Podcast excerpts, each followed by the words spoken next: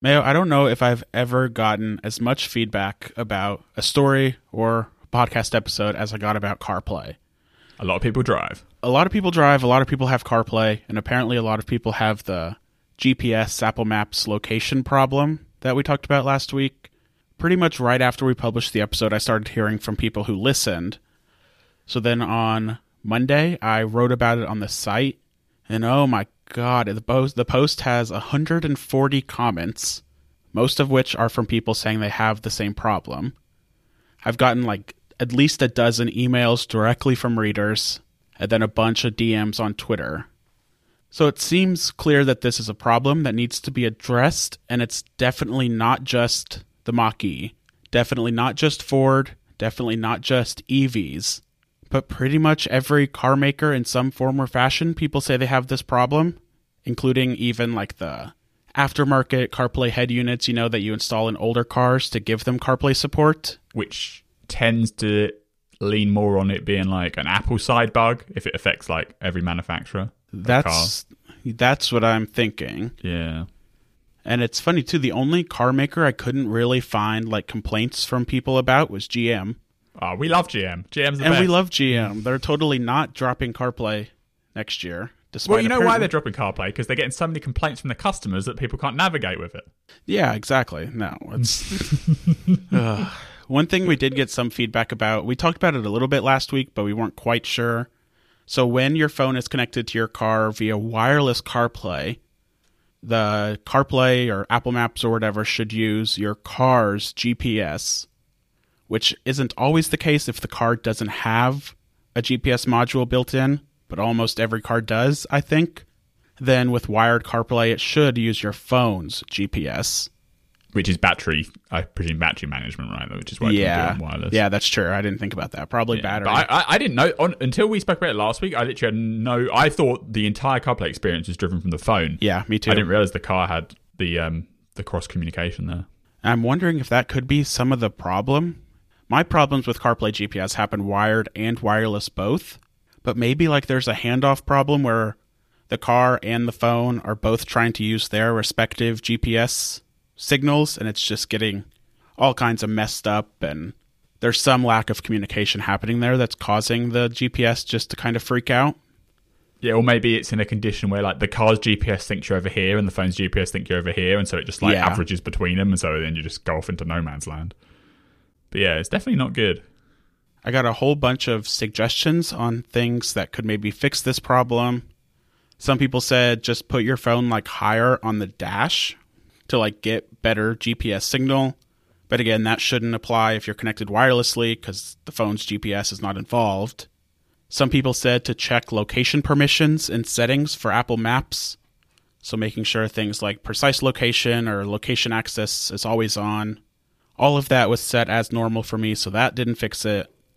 Some people said just use Apple Maps or Waze, but I guess I didn't make it clear that this problem also affects Google Maps or Waze or Apple Maps or any GPS app via CarPlay. Via CarPlay, okay. Yeah. Some people were like, Do you have GPS dead zones or like GPS blockers?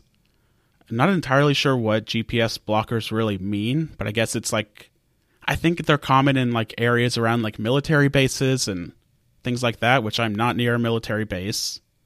then some people just said to buy a Tesla. not very helpful feedback, but I get it. And I have a Tesla. My wife drives the Tesla. I drive the Mach E. And I can confirm the GPS in the Tesla works, so maybe that is a valid solution. I don't know. And just to recap, right? You said if you use the phone GPS just not connected to CarPlay, it works fine. Correct. Yes. So yeah, like that's the whole thing with all these like GPS dead zones or check permissions or anything else. Like at the end of the day, let's say that there's a unfixable issue with the CarPlay connection, right? That Yeah. for whatever reason it's con- continuously the manufacturer's GPS is conflicting with the phone's GPS and it can't resolve it in the CarPlay experience. There should just be a setting on by default, off by default, whatever you want, that says use phone GPS always. Yeah. And then people that were in this state, if Apple can't fix it, they can just all you know take the battery life hit and just revert to the phone's GPS in all cases. Because it's insane that if you're if you're connected to the car, it's glitching out, but if you literally have your passenger holding the phone in their hand, it works flawlessly. Like that's just not a situation that should occur.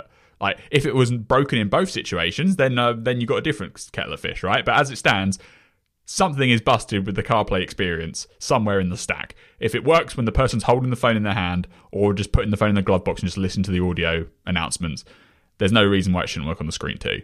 So this is firmly an Apple issue that should be addressed or mitigated promptly. So, do you think some people got mad at my headline because I said it's a dangerous problem? They said, oh, it's not dangerous. People drove without GPS systems for years. Which, like, yeah, but we were better prepared for those scenarios. And also, I don't know, like having Apple Maps be accurate in your car, it's still safer than fumbling around with like a paper map or something. Like, it is a dangerous problem. One of the most dangerous aspects of it is, is you never know when it's going to happen. It can happen at the worst possible time, driving in bumper to bumper traffic, not knowing when you have to change lanes, when you have to take an exit, and it's like, what are you supposed to do? You shouldn't look down and fumble with your phone. Right. Let's imagine you're using the car's GPS navigation system, right? So mm-hmm. you haven't got a phone, or it's just in your pocket, or whatever. You've got an Android device that doesn't support Android or whatever. You're just using the phone's GPS, right? Uh, sorry, the car's GPS, the car's navigation. You're driving down the road. The car GPS glitches out, black screens, blah blah blah blah you're going to call that dangerous. Like it's yeah. not. It's it's a problem. Like I don't care what it is. If it's a car related feature and it doesn't work reliably, there is danger there. And if it's if in and if you really want to battle over the danger argument, then you can battle over like it being illegal because they're basically forcing you to use the phone in, a, in an unsafe way that's against the highway yeah. code, right? Like so, it, 100% this is a high priority problem. And I know for a while there were issues where like Tesla's navigation screens would black out or whatever. You know, they had bugs. That still happens. That was just as dangerous. Yeah, just as dangerous. Yeah.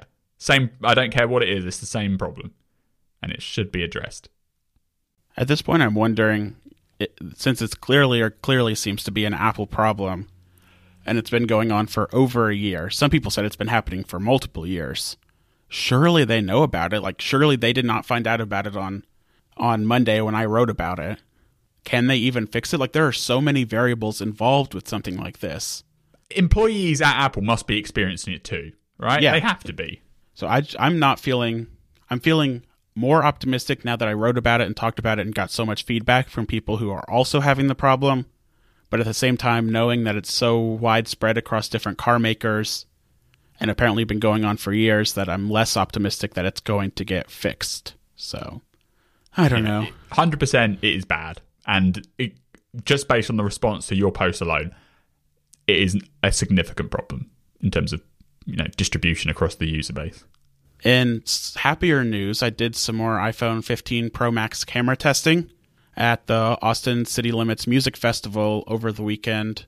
We talked about how this would be different than the concert testing I did last week on last week's episode because festivals are outdoors. There's a lot of acts that are during daylight, so better lighting than an indoor concert. And also, you're just further back from the stage. Concert crowds are, festival crowds are huge. So to get relatively good spots at a stage, you have to like camp out for hours on end. So my goal with testing the camera at Austin City Limits was to take into account some of the things I learned last week. So one of the biggest aspects of that was the exposure adjustment, like preserve settings toggle that I turned on, which basically means you can set an exposure level and it persists from video to video or picture to picture without having to manually adjust the exposure level each time. That was a really useful change because you don't have to start the video or start start the process, then tap and pull down to lower the exposure every time it just remembers. Something else I got to try was action mode, I attempted to use action mode at the concert I went to last week, but it didn't work because the lighting inside was just too low and it said it needed more light to use action mode. Outside, though, action mode worked really well. So I was able to zoom all the way in at 5x, enable action mode, and just kind of like pan around the stage a little bit. And it was super smooth. The stabilization was great. Um, what else did I do? Do, do you know why action mode needs light, by the way? I do not know. Right. So basically, you you've got the sensor shift module, right? That's that's reacting to your physical movement of the accelerometer of the G, of the gyroscope, right? And then it counteracts it internal to the little module inside. So if you move Right. the phone down, the little sensor goes up, and that offsets the difference, right? But that can only go to so much of a degree because you could keep moving the phone, and then that's how you get shake or whatever else. So if you turn action mode on, it then also does a digital crop. So it crops into the sensor Oh, so you get like a 20% buffer around the outside. And then it's analyzing the video frames and it's looking, oh, so here the person moved upwards in the video in the actual end video will offset that in software by basically moving the crop around as you go. So if it's too dark, it can't tell whether where the objects are moving. So if you use action mode, and this is why action mode isn't on by default, you are losing some image quality. yes. Um, Mhm. But I mean, you know, if you want to get a stable sh- video, it's probably worth the trade off in every case. But that is just what's happening there. So you're taking the optical imi- image stabilization, you know, hardware module, and then combining it with a software algorithm. Because back in the day, you wouldn't have OIS at all. You'd just have the software side, right? And Yeah. obviously, back in the day as well, software wasn't the software. You know, the the computation wasn't as powerful, so the the software um, adjustment was worse. But these days, you get the hardware. The hardware does the bulk of the work, and then action mode does the extra 10 15 percent on top, which uh, results in the super smooth video. But yeah, it is slightly cropped in, and that's why it doesn't work in the dark. But yeah, overall, I just I think I continue to be impressed with the 5x camera, and two, you can't overlook the 1x and the new HEIF Max setting for that. Just getting big pictures of the stage. I got some really cool pictures of the sunset during shows that were good, and then the resolution also just lets you get you have more freedom to like crop in after the fact. Try to co- crop in a little bit to like remove the heads of people in front of you, just improve the overall landscape of the picture. So yeah, I think it's just there's just so much more freedom with the Pro Max camera this year. The the thing we talked about last week too that I think reigns more true after ACL is just that the 3x camera wasn't enough. Didn't get you close enough to really make the the reduction in picture or video quality worth it. And 5x fixes that. It gets you close. It is better quality than the 3x, I think and it's really I think it's probably the biggest year over year iPhone camera upgrade oof, in a long time. I don't even know since when. yeah, the combination of extra zoom and the algorithms where they're doing the 24 megapixel default shots, which combine Yeah. the detail and the light capture, you know, the best of both worlds, I do think make a big difference. It's kind of like you would have got that bump last year if they'd have done the software side last year, but last year they just kind of shoved you a 48 megapixel sensor and didn't really do anything smart with it. Whereas this year they're actually taking advantage of it. And I think the results uh, speak for themselves. The, f- the pictures do look good. I was telling you privately that just big picture at a music festival like this, it's exhausting. It's so tiring. it was three days, like noon to 10 p.m. every day, outside. It was hot. I'm still recovering. I'm still recovering. I just, my body hurts from all that standing, walking around. Well, look, next year you don't need to go anywhere. You can enjoy the concert from within your Vision Pro headset, right? Yeah, that is true. That is You, true. it, it will perfectly replace the real thing. In fact, we didn't actually write this on the site, but there's some like camera like report on Twitter that was going around that the um, Katy Perry concert that's on at the moment.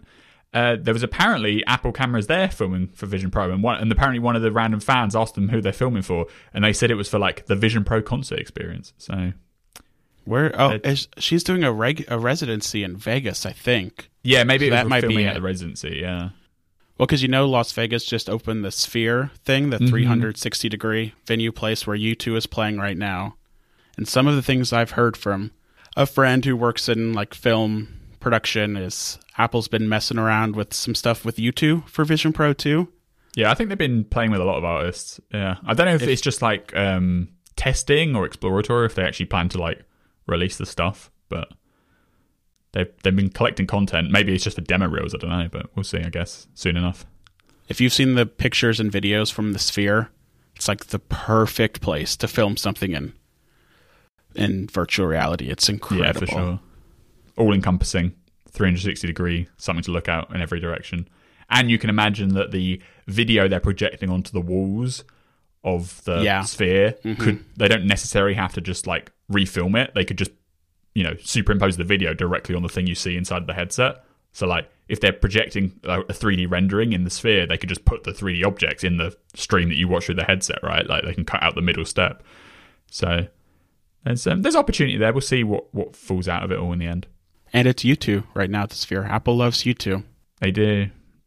I don't think anybody else is on the schedule yet, and I think U2 actually just said they're going to extend their residency. So U2 on Vision Pro, look out for it. Confirmed. You heard it first. Confirmed, yeah.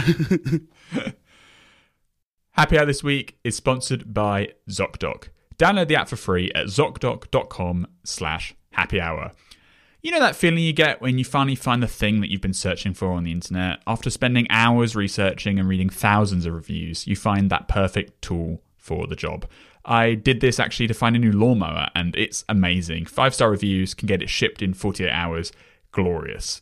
But how come you can get the most random, wonderfully reviewed thing from around the world online in two days, but if you want to see a good doctor, it can take forever to get an appointment? And how do you know if the doctor's even good in the first place?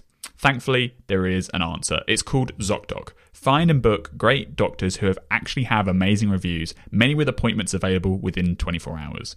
ZocDoc is a free app where you can find amazing doctors and book appointments online. We're talking about booking appointments with thousands of top-rated, patient-reviewed doctors and specialists. You can filter specifically for the ones that take your insurance, are located near you, and treat almost any condition that you're searching for. And just like my new lawnmower, the average wait time to see a doctor booked on ZocDoc is between 24 to 48 hours. That's it. Once you find the doctor that you want, you can book them immediately with just a few app taps. Simple, fast, and no more awkwardly waiting on the phone to a receptionist. What a great idea. If I'd have needed this, it's what I'd use. So go to ZocDoc.com slash happy hour and download the ZocDoc app for free. Then find and book a top rated doctor today. That's ZocDoc.com slash happy hour. ZocDoc.com slash happy hour. Thanks to ZocDoc for sponsoring the show. So Bloomberg had a report this week kind of touching on the early success or maybe failure of the uh, not, not failure failure but slow, lower than expected sales of the iPhone 15 in China. So according to Bloomberg and the analyst research that they kind of collated all together, in its first 17 days of availability, the iPhone 15 is selling around 4.5 5% worse than the iPhone 14 last year, which may not seem like a lot, but as you pointed out in your story, Mayo, like given how many iPhones Apple sells, 4.5 5%, that's a pretty big drop, especially for an, a market as important as China. Yeah, I mean that's millions of phones less, right?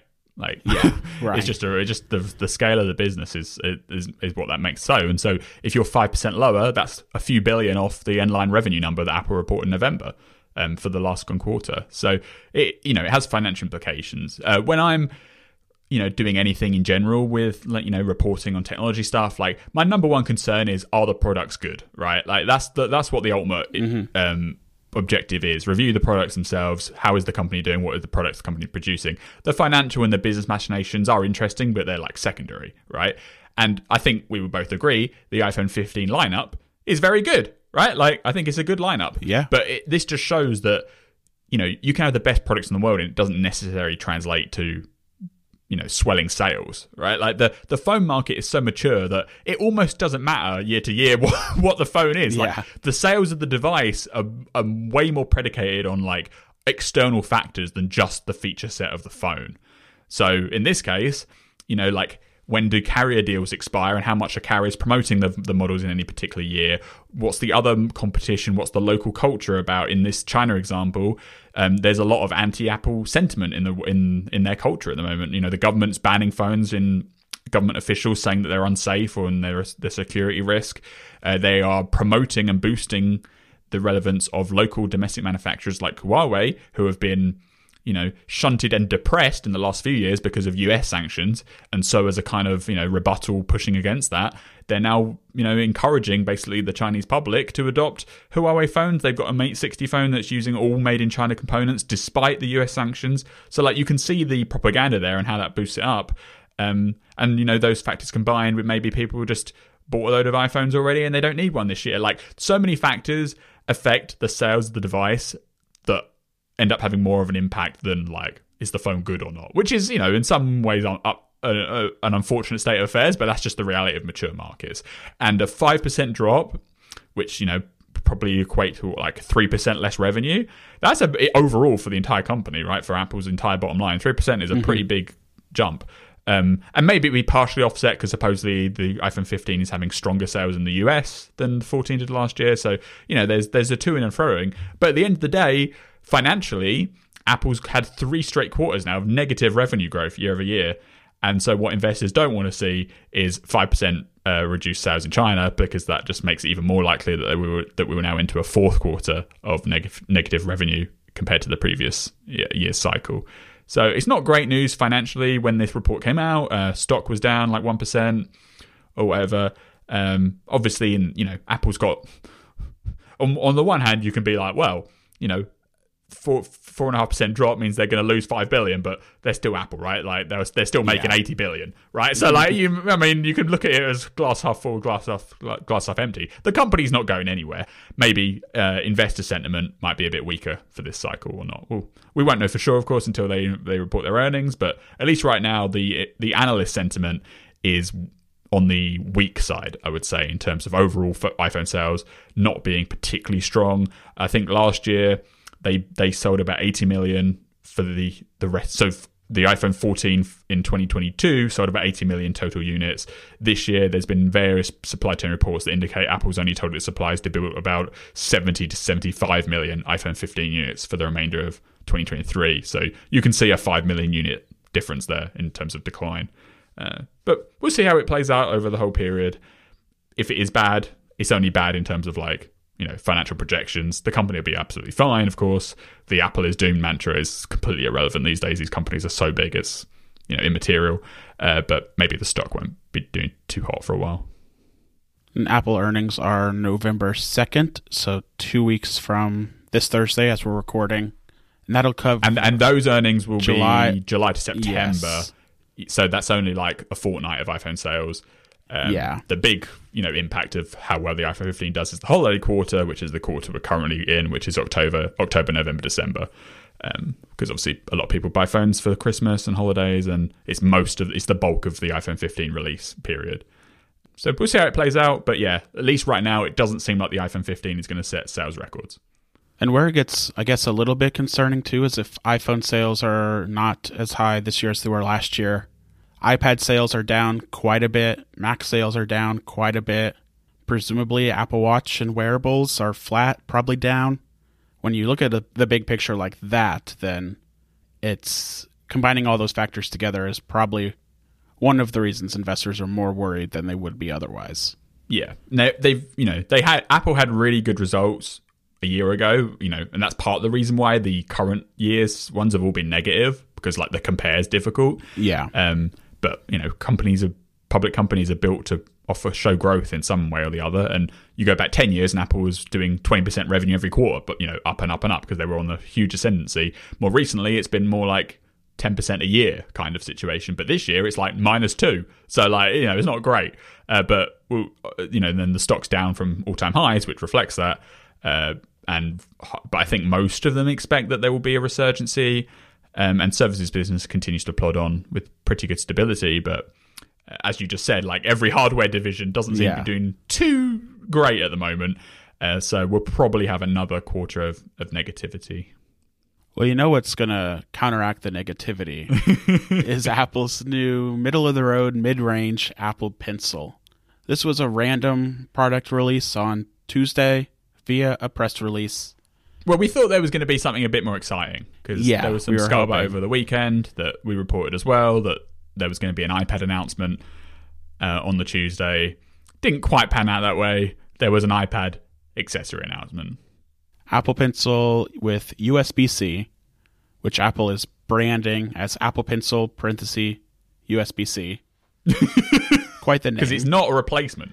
Right. So the new Apple Pencil is $79. It looks basically the same as the second generation Apple Pencil. But the, one of the big differences is that it has a USB C port like hidden in the cap. So it can still magnetically connect to a flat sided iPad. But when you do that, it won't charge or pair.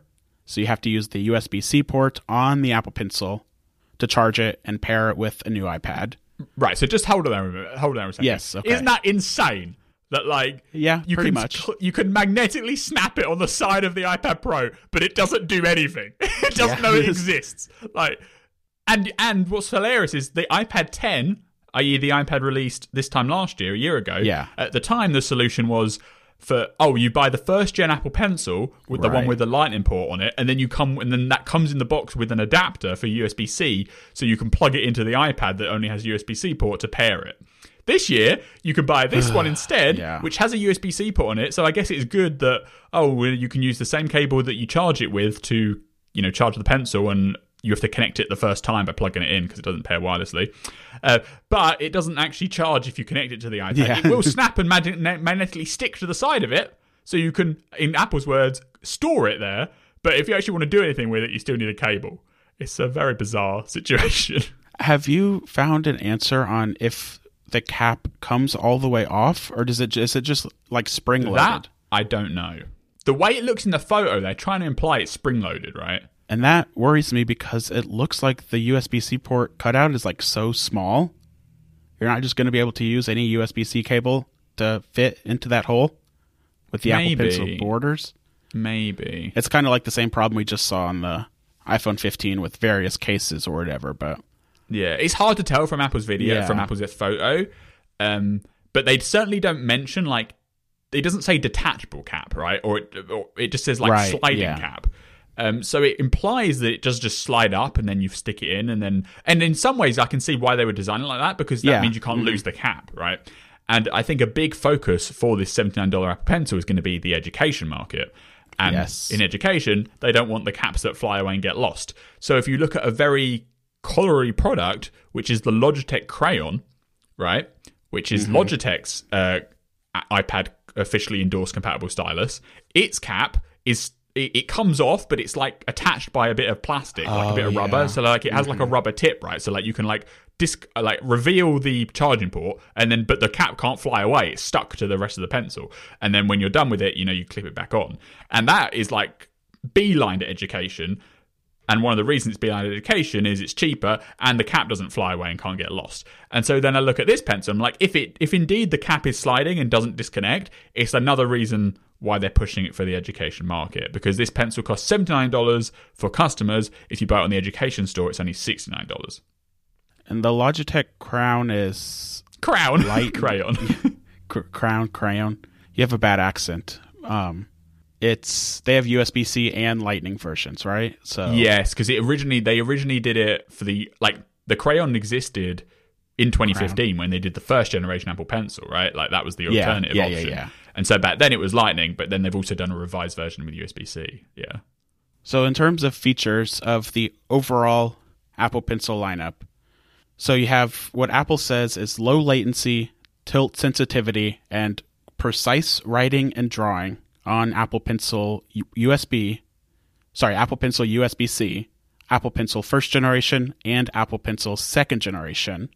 But the Apple Pencil with USB C does not support pressure sensitivity, unlike the Apple Pencil 1 and the Apple Pencil 2. But it's the same as the crayon because the crayon doesn't support pressure either. Yeah, right. Yeah. Then it has the magnetic attachment, but not wirelessly pairing and charging. The Apple Pencil 1 doesn't have magne- magnetic attachment or wireless pairing or charging. The Apple Pencil with USB C does have Apple Pencil hover support on, I think it's just M2 iPad Pros. Is that? Yep, that's correct. Yeah. And Apple Pencil 2 also has hover support, but not Apple Pencil 1. The reason Then for that App- is the Apple Pencil One doesn't pair with the uh, iPad Pro at all. Oh, it does. It doesn't. Okay, I thought No, because the Apple Pencil One requires Lightning, right? Yeah, and you can't dongle that you can't somehow. dongle it. No, it doesn't work. So basically, the reason it doesn't hover is because the, the hover feature is enabled by the display, not the pencil, Yeah. which is why it works on the USB C pencil. Um, and I presume it works on the Crown as well. I haven't actually tested that. But the um, Apple Pencil 1 would probably support hover if the pencil worked at all with the iPad Pro. Um, Yeah, okay. the, I mean, at this point, the Apple Pencil One basically exists just for people, just basically for the education market that's still buying the ninth generation iPad, which is Lightning, or you happen to have an older Lightning iPad still, and you want to use a, you want to buy a pencil for it. So presumably, when that entry level iPad, iPad 9 goes away, so will the Apple Pencil 1? You'd have to think so, right? Because that's what really muddies up this lineup right now. Yeah. Is the USB C Apple Pencil at $99. Wait. See, this is the Apple Pencil with USB C at $79, the Apple Pencil 1 at $99, and the Apple Pencil 2 at 129. The mixed up of features and pricing there, that's where it gets super confusing. I mean, I think it's kind of ridiculous that we're in a state of affairs where the Apple Pencil has a lineup. Yeah, that's that that is true. Like, I mean, yeah, going from three to two is like better, but I feel like it's not really a product that shouldn't have more than one, and it's kind of a um, a miss on the whole, you know, product market fit situation, and it's all predicated on the fact that the Apple Pencil second generation is so expensive, like Yeah. hundred and twenty nine dollars.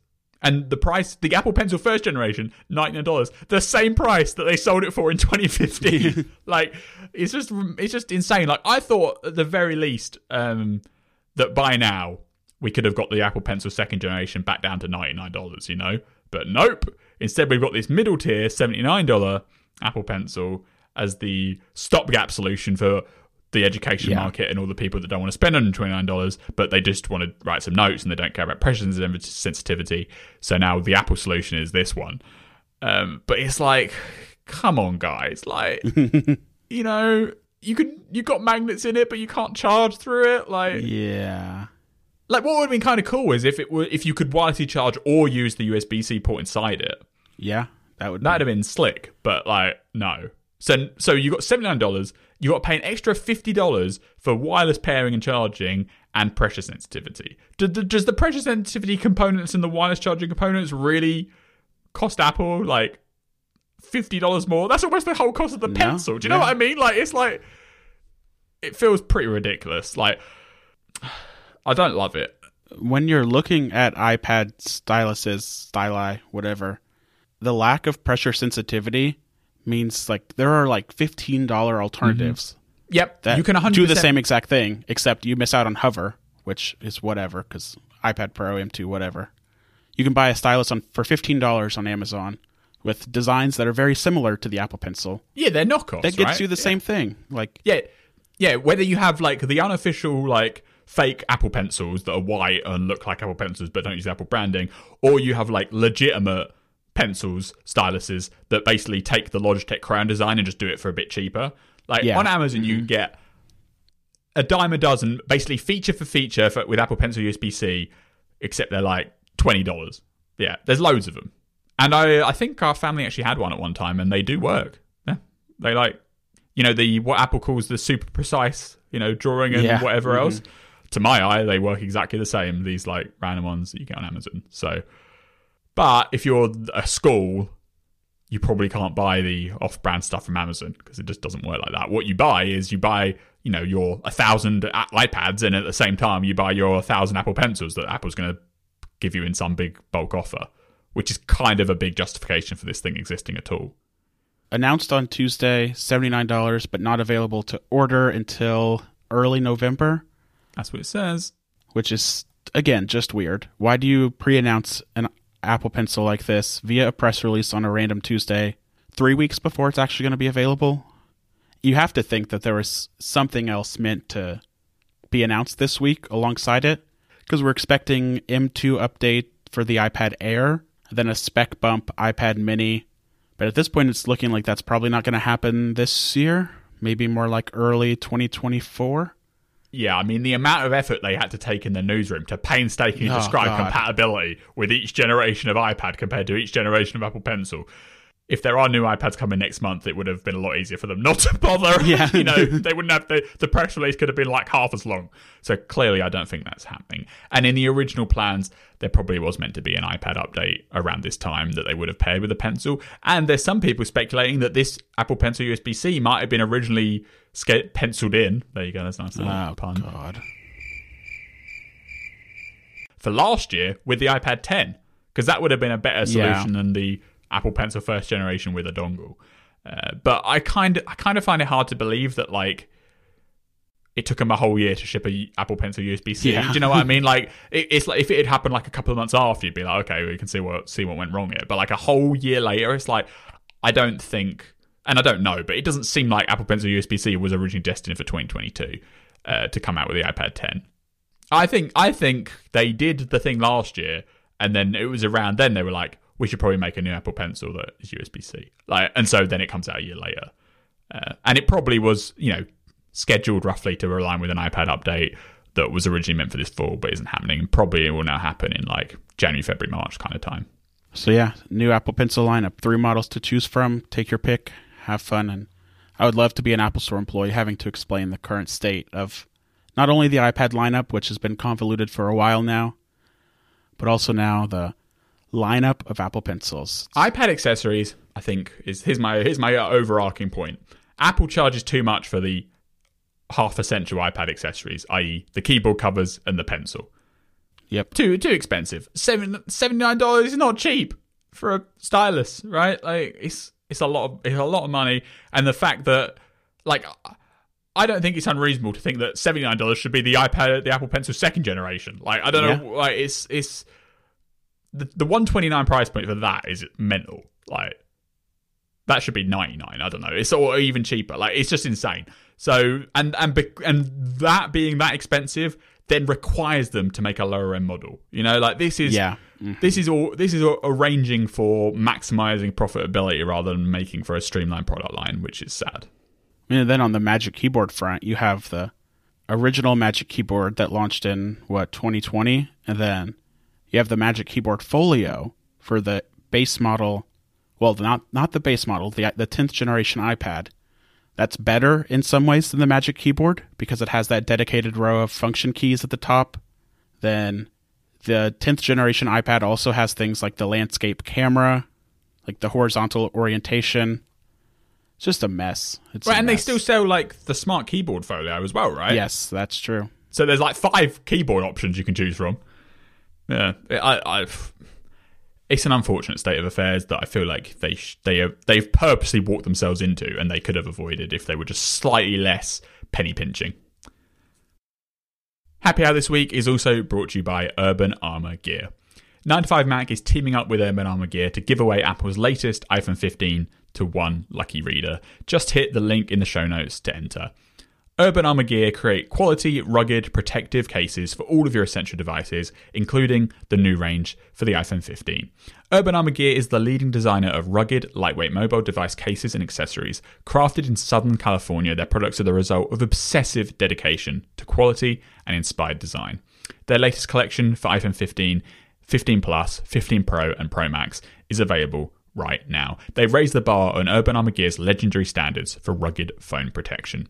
The cases feature a strengthened magnet module, making an ultra secure connection with MagSafe accessories, and there's a wide range of styles to choose from, including the clear Plyo case with anti yellowing properties. In fact, their entire range has been updated, including new clear and graphic versions of their Pathfinder case and a totally redesigned Essential Armor model. They offer industry leading drop protection, an ultralight impact frame, and so much more. So elevate your iPhone 15 protection with Urban Armor Gear. Check them out at urbanarmorgear.com now to discover the perfect case for you. That's urbanarmorgear.com. And don't forget to enter the giveaway to win an iPhone 15. Find the link in the show notes.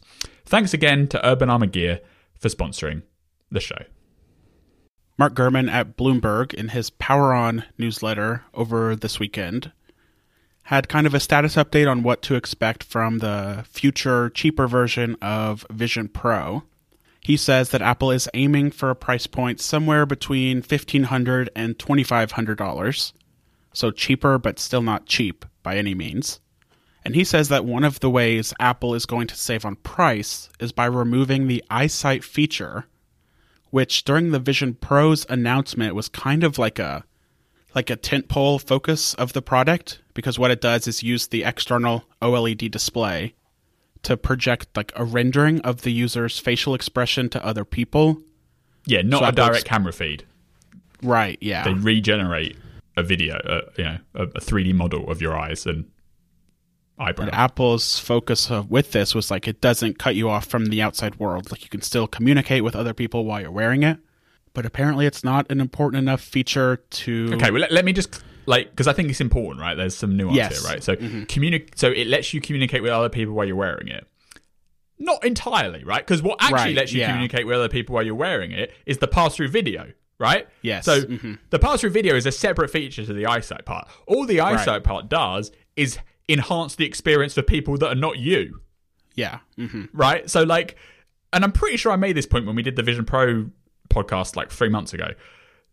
The cost factor, if they want to make a cheaper version, I say it does seem to be one of the things they could drop because Yeah.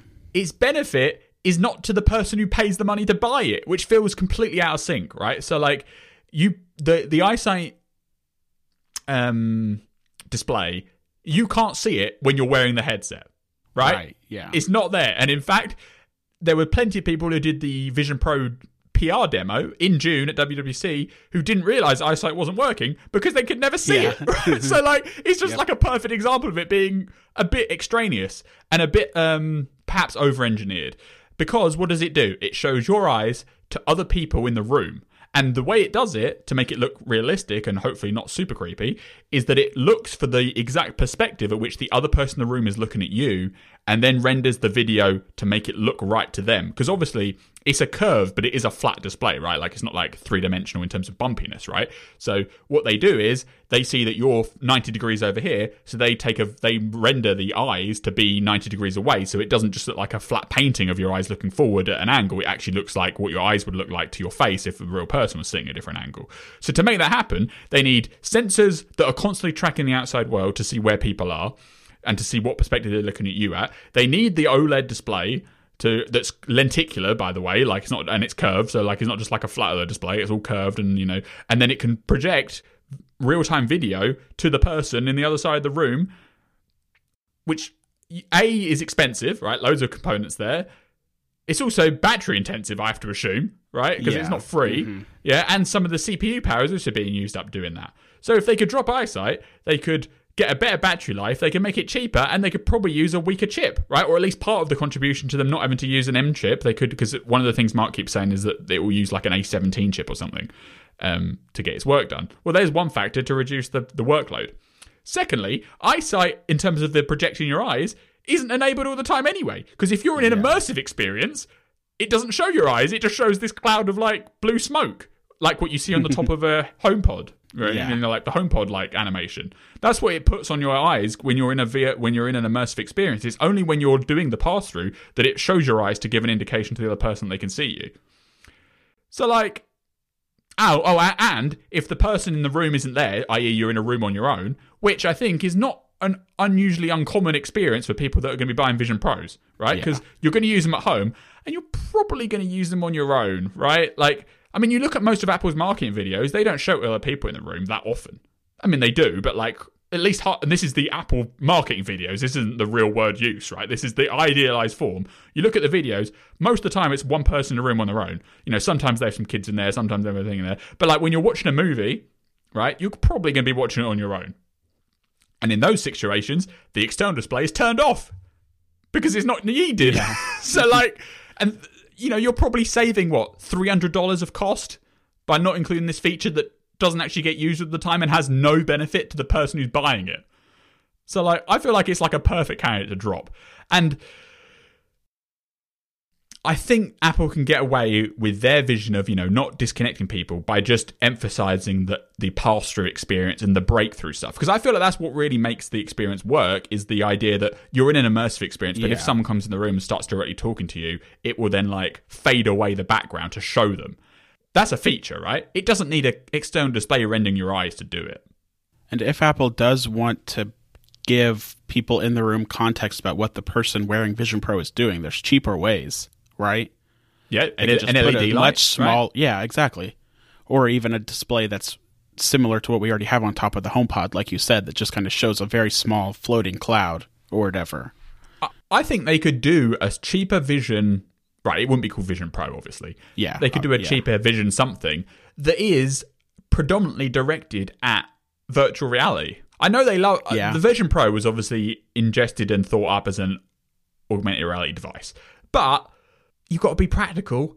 most of the time people will use it in VR or or a VR experience that just so happens to have the background of the of the desk in front of you. Do you know what I mean? Like, Yeah. it's going to be mm-hmm. used for virtual reality experiences a lot of the time. And so why don't you make a cheaper Vision headset that is they can call it Apple Vision VR, they can call it, you know, whatever they want, but is just meant for those use cases. You can have your trophy idealized perfect form, you know, this thing costs three and a half grand and this is exactly what we want to build, except it's not because what they really want to build is lightweight glasses, but they can't do that at all, so this is what we have. Uh, but then in terms of actually getting a ecosystem of a platform building so that developers have a reason to make apps for this thing, you want to get a cheaper one. I feel like emphasizing the VR elements of it is not a terrible way to go.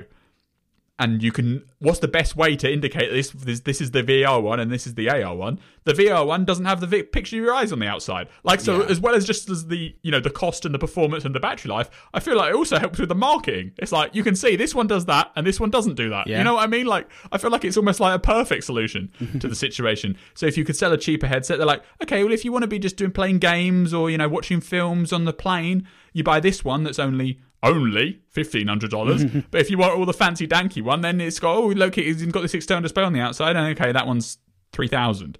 So like. I think it makes a lot of sense. It doesn't perfectly fit with what Apple presented in June, but I think what Apple presented in June is going to have to come crashing down to a smattering of reality. In the same way that Apple's perfectly happy making three models of Apple Pencil. I feel like Yeah. somewhere inside the company they can, you know, let go of some of their idealized form of the Vision Pro and come with a cheaper Apple Vision headset that doesn't have eyesight, has less cameras, and runs on a slower chip. And Bloomberg says that Apple is prioritizing development of the cheaper Vision headset at the expense of its other initiatives, like those AR glasses that you said. Yeah, because if I'm an app developer, I'm not going to sustain a business on Vision Pro customers. Yeah. You need mm-hmm. less. The, and and what what we're talking about here for this model is not even like competitively cheaper. It's just cheaper. Yeah. like it's like instead of being three and a half, it's one thousand five hundred to two and a half thousand. The MetaQuest products, right? Five hundred, right? And they don't sell in that big a quantity either. Like I feel like people have to get a, a reality check here. You know, ha ha, reality. Ha ha ha. Like you, they have to get a reality check here. The Vision ecosystem, as it stands today, cannot survive long term if all they have is stuff that's Vision Pro tier. It just can't. It just can't. It's like if the entire. It's like if they the Mac would not survive if all they made was the Mac Pro.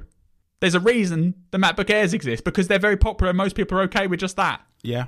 you know oh apple's perfect vision of a laptop has a 120 hertz display that's mini led and has all this color depth and is all great and fancy it's like yeah i love it but most people are perfectly happy with a macbook air and we would recommend people buy a macbook air so i feel like there's no difference in the in the vision marketplace you can wait for the vision pro to get cheaper in terms of just the, how much it costs to build the components, or you can make a slightly less good vision that can probably be significantly cheaper.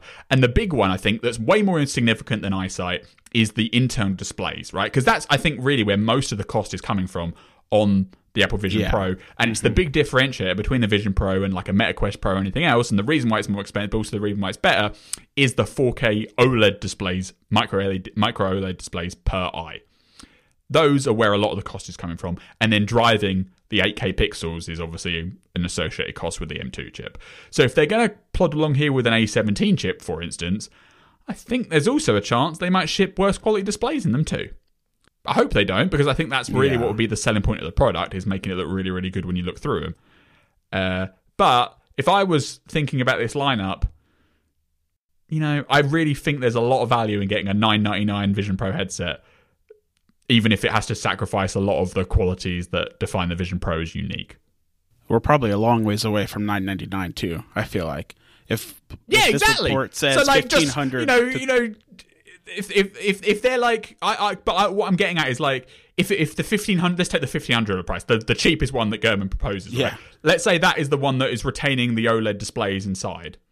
I feel like there's a real, real big motivation for Apple to make. Who knows? Another model, right? That's even cheaper that also has lower quality displays. Like I feel like the price is such a factor of of significance. It it's just you know, you're in the tech community, you go, ha ha ha ha, three and a half grand, like you can laugh it off, but like the reality of the world, people are not going to buy it. The like, it's just not going to happen. Oh, a two and a half grand. Most people are still going to buy it. One and a half grand. Uh, maybe you get some people, but I still don't think you're getting into like the tens of millions that you really want to get to. So they're going to struggle. Or like, if the Vision Pro was a standalone company, it would fail, right? They're in And part of the Apple happen. bubble, so they can keep it bobbling along, right? But if Apple wants to make it like, you know, there's some there's some talk that like eventually Apple wants to replace the iPhone with Vision products, probably the glasses, right? But you know, until Yeah. we get to that point, we've got the headset. There's no way they're replacing the iPhone with Vision stuff unless it gets way, way, way, way cheaper. Even the most expensive iPhone, which you can get on a contract through a carrier, is what fourteen hundred dollars, and that's the specced out version with everything bells and whistles, you know, all guns blazing. It can literally do everything that you do in your entire daily life. It's an essential product for every human on the earth that can buy one. Vision is nowhere close to that. It's just nowhere Yeah. close. Do you think eyesight is something that we could even see removed from the top end Vision Pro model at some point? W- hmm. Would Apple rather spend that money on something else, even I, higher I, resolution I don't know, or- but I think they like that. I, I think it's fine to have a trophy product, right? That is like the Yeah. all, bell, all bells and whistles. This one's super expensive, but it also is the perfect representation of what we want the product to be. And then you make the compromises with the lower end models. So I don't think, and they're obviously shipping this three and a half grand one with it. So Yeah. I don't think there's much need to drop it because over time stuff gets cheaper, right? Um, Yeah. So over time it becomes less of a factor, but right now it's a factor. Um, so, but yeah, they. I don't think right now there's a motivation to get rid of it to replace it with something else. Like, you know, I guess they could make a three thousand three hundred dollar Vision Pro that didn't have the outside display, but is that really going to move the needle too much? Right, You, you yeah. really need to be like a thousand dollars cheaper to really start having an impact, right? In terms of millions of units sold. And the context is that the what the shipment estimates for the first Vision Pro are like 400, 500,000 units, four hundred thousand ish. and for it keeps getting year. lower. It Yeah. keeps getting lower with every update. so- Supposedly, originally they wanted to do a million. Now they can only do four hundred thousand. And we don't even think Vision Pro two will be available in twenty twenty six or twenty sorry twenty twenty five. It'll Yeah. be wait we'll be waiting at least until twenty twenty six to get another one. So like, I- you know, yeah, at best, at best, at best, you're probably going to sell another four hundred thousand in year two, right? Like, Yeah. less than a 1000000 mm-hmm. units total over two years. Like, what hard, what Apple hardware product doesn't meet that bar? Very, very, almost none of them. Maybe the Mac Pro, but I even think the Mac Pro Yeah. sells it. Yeah. And last this week, we have a few Apple TV Plus stories to talk about. So the first one happened yesterday, and Apple has ended its partnership with Skydance Animation. So Skydance Animation is the company that was headed by the former Pixar chief, John Lasseter. John Lasseter was ousted from Pixar over a whole bunch of different sexual harassment claims and started Skydance Animation and teamed up with Apple for actually now just one film called one animated to, movie. to- to be perfect he didn't start Skydance Animation. It existed. he kind of took yeah. over the unit. Yeah. Yeah. Because Skydance is a huge company that had, you know, huge production company. Skydance Animation existed. Luck, which is the film that did premiere on Apple TV Yes. Plus under this deal, was mostly done by the time John Lasseter even joined the company. yeah. So like it doesn't really reflect like the thing is Apple made this deal with Skydance Animation with John Lasseter as the lead, right? Because he's the guy heading it up. And they took so much flack and so much negative PR Yeah. for the association with John Lasseter. Uh, you know, whatever you think about it, like he had sexual assault claims against him, and Apple still made a deal with him. So, like, you know, it doesn't come across too well. And Yeah. yet the deal hasn't even lasted long enough for them to even reap a possible benefit out of it, i.e., the magical, good John Lasseter, John Lasseter film. Luck, he came into about 70% of the way through, did some reshoots and, you know, reshoots in animation terms, you know, like chopped and changed the script around and tried to make the best of a bad thing. But really, the first film from John Lasseter's Skydance Animation is the next one, which is Spellbound. Which in, which now will no longer be on Apple TV Plus at all. So Apple really took a bad deal here in the sense that yeah, they took a load of negative PR, uh, and they're not they're not really capitalizing on it at all. So I and and, Spy, and Spellbound is meant to come out like early next year. Like it's not that far away, right? So like yeah, mid you Yeah. know first few months of 2024. and it's going to Netflix now. Now it's going to Netflix because basically Apple and Skydance ended the deal. They've gone and partnered up with Netflix instead. So all the future films that were going to be Apple animation films now going to be Netflix animation films. From Apple's standpoint, I think partly it is the general contraction in streaming, right? Like everyone's just reining spending a bit, and that probably extends to Apple as well, right? Like you know, they're spending a lot. Don't get me wrong; they're spending four billion a year, but you know the the Skydance deal was like 250 million a year around that around that range. Yeah. So you know if you can chop that off, you can trim your you can trim your budget. Luck wasn't very good. Maybe Apple's seen previews of, of Spellbound and they're not particularly impressed with it either. Uh, so they're like, okay, well we might as well cut our losses here. Um, I think their film division is now focusing mostly on projects that are going to head to theatrical first. Not exclusively. I think, um, and I don't know the details, right? But I think the the lower budget Apple films are going to go straight to streaming, i.e., you know, the 10, 20, 30 million dollar films. But the ones that are over 100, I think they're trying to basically just do a slate now where all of those go to theatrical first. Um, and the Skydance films were definitely over 100 million. So they don't Yeah. really make the they don't really make the bar there. Um, I think the era of hundred million dollar films that go to streaming only is ending, and this is part of that. Netflix is an is an is an outlier there, but they're a different business. They're really successful. They're super profitable. They have 250 million subscribers, so they can kind of get away with putting films directly on streaming. Other companies are not going to see the returns on the investment by doing that, um, and that includes Apple itself. So that's part of it. I think part of it slightly is that they were just in the in the rat race of content wars of like we're just going to make deals with everybody we can, right? And then maybe even Apple overspent in some places when they probably didn't make strategic sense. Uh, and I think they just thought the content wasn't very good, probably because if Spell, if, let, let's say Spellbound was a good film, they would just end the deal next year after that one came out. Do you know what I mean? Like, Yeah. so like I feel like at least in Apple's perspective, they don't really think the film's going to do very well. So it'd be interesting when it does premiere on Netflix whether it gets good reviews or not. Uh, the one thing that is staying around from the Skydance animation deal is WondLa, which is a TV series. So that will come out on Apple still, uh, but otherwise the deal is over. For some reason, I was under the assumption that Luck was really well received, but I guess not. No, it- I'm looking on like Rotten Tomatoes. It has a 48%, and the quote is, "Luck is inoffensive enough to act as an animated babysitter, but there are far more original and enter- entertaining options for target for its target audience." Yeah, it's not a Pixar quality film. No. it's a it's a film you can watch and kids will happily watch it, right? And they'll like like the Pretty Dragon, but it's not a hmm. Pixar quality film. Speaking of Apple TV Plus big budget movies coming to theaters is Killers of the Flower Moon. So this Martin Scorsese film premieres on Friday. Is that right, Mayo? Yep, Friday in because up to now, Apple films have been in very very limited release in theaters to get awards eligibility, right? So mm-hmm. they might run for like a week or two in the US and very very few number of screens. The Killers of the Flower Moon is the first Apple film to get wide worldwide release. So it's they're going well beyond their minimums for you know Oscars eligibility. Thousands of screens, a long theatrical run. They haven't interestingly announced when the streaming date will be, but at minimum it's going to be like two months away, right? Like a month and a half, that kind of that kind of range. Everything else they've done up to now has basically been in theaters in limited screenings for like a week, just so they can get the Oscar eligibility, and then they put it on streaming. This is the start of the new strategy, where Apple spends a lot of money in these films, but they're first going to take them to theatrical, where they can build up marketing, build up buzz, and reclaim some of the production cost, right? Like, because you know, you put them in cinemas, Apple's going to get a cut of the box office sales. A Killers of the Flower Moon cost about $250 million.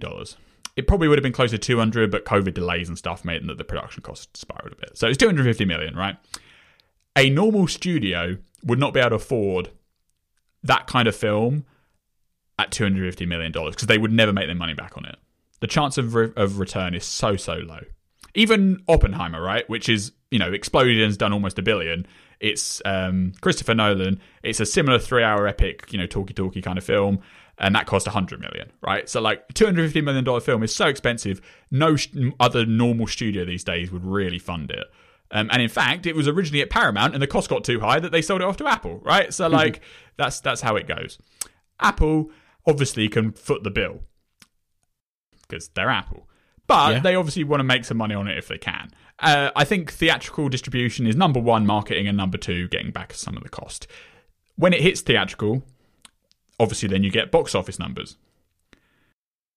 The estimates of the box office are quite low.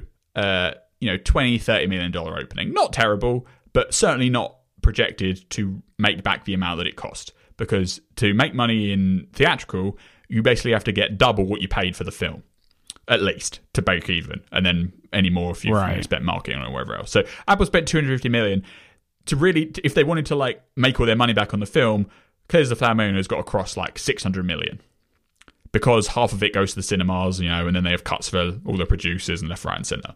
Right. Um, there's no way that Killers of I mean, it's very, very long shot that Killers of the Flower Moon crosses 600 million. You know, Oppenheimer getting to a billion or close enough is like quite rare. Um, most, you know, most general films these days do not get to 600 million. They're like the outliers, right?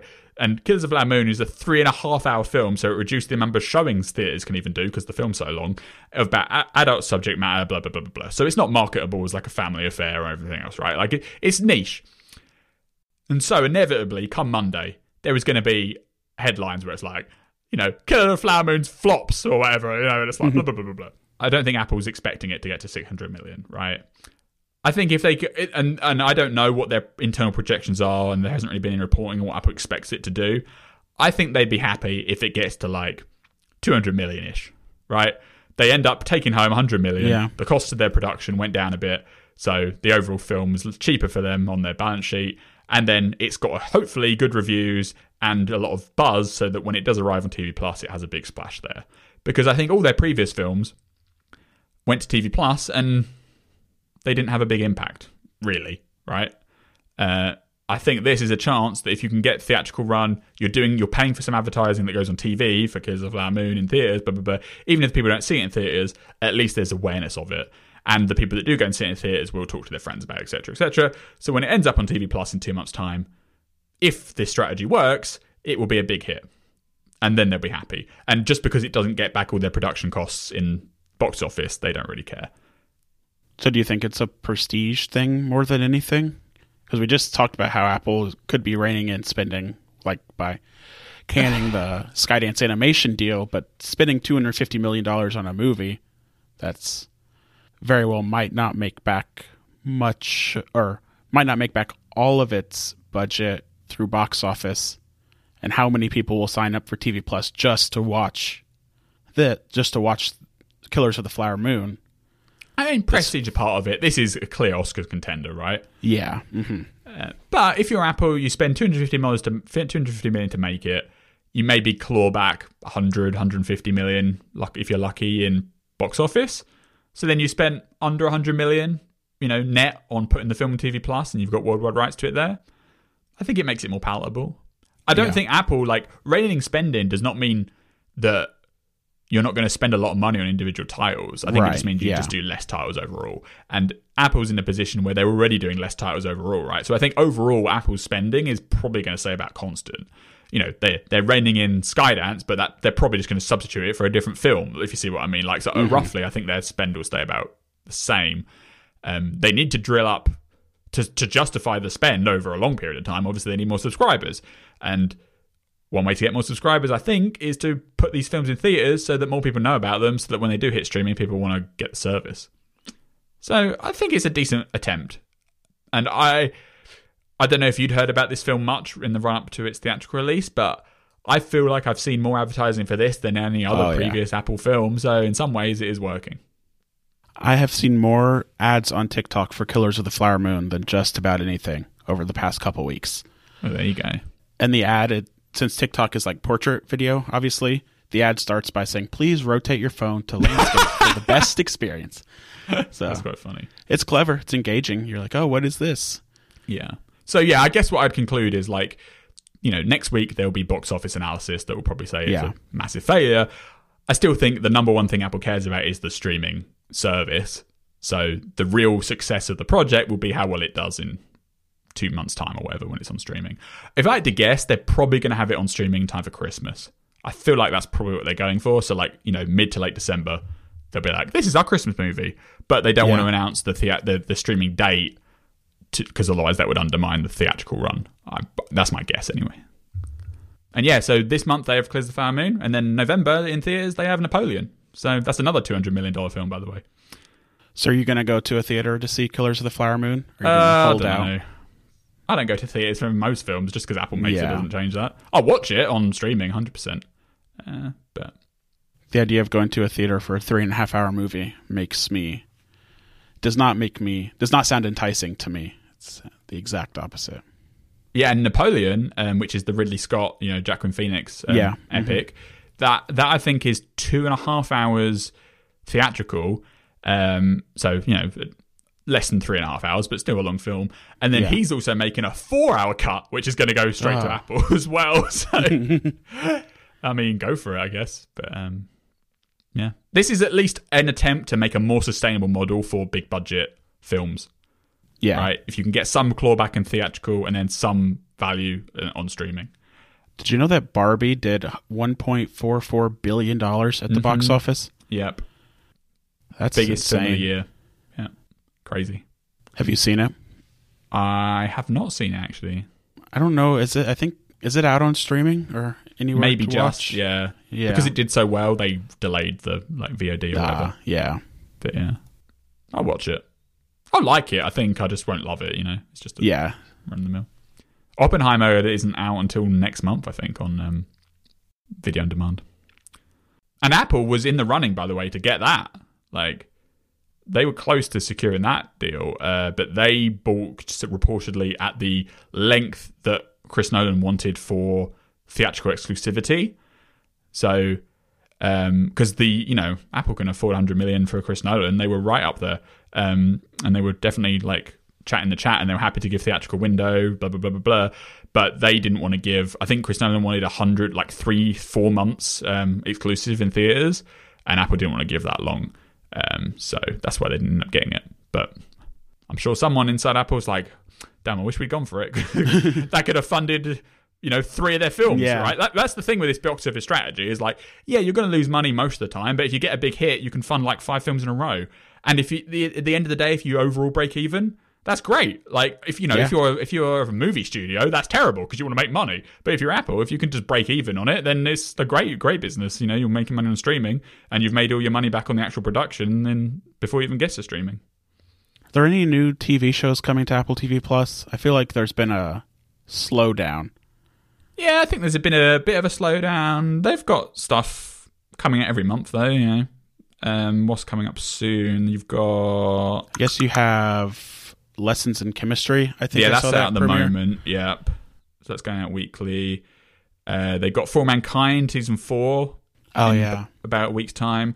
And then a week after that, they've got the Godzilla series, Monarch Legacy of Monsters, which looks pretty good. And it's funny how you balked at $250 million because, like, most of these productions that are big names are, like, in that range. They're just TV shows Yeah. rather than films, right? Monarch was easily $150 million, probably slightly higher.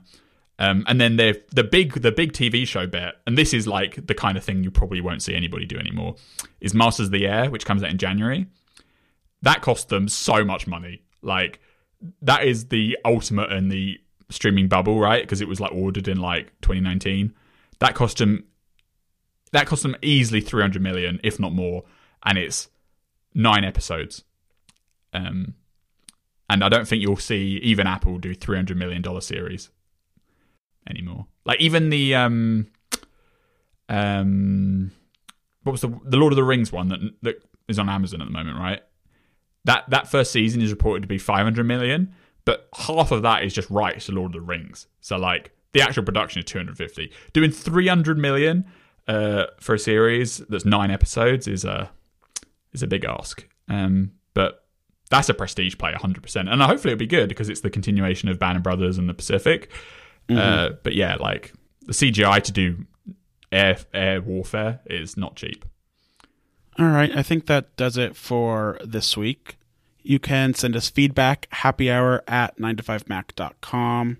Send me all of your feedback about the CarPlay bug so I have more ammo to use whenever Apple denies it's a problem.